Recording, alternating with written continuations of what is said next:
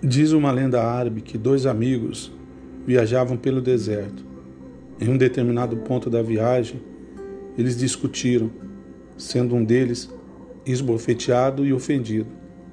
Sem nada mais a dizer, ele escreveu na areia: Hoje, meu melhor amigo me bateu no rosto.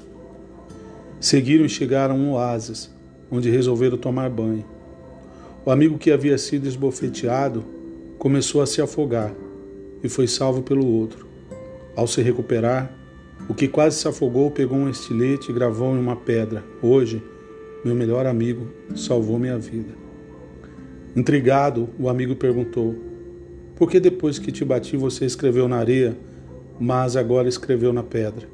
Sorrindo, o outro amigo respondeu: Quando um grande amigo nos ofende, devemos escrever na areia porque o vento do esquecimento e do perdão se encarregarão de apagar. Mas, quando nos faz algo grandioso, devemos gravar na pedra da memória e do coração, porque vento nenhum do mundo tem poder de apagar.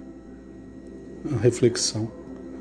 Só é necessário um minuto para simpatizar com alguém, uma hora para gostar de alguém e um dia para querer o bem a alguém, mas é preciso de toda uma vida para que possa esquecê-lo.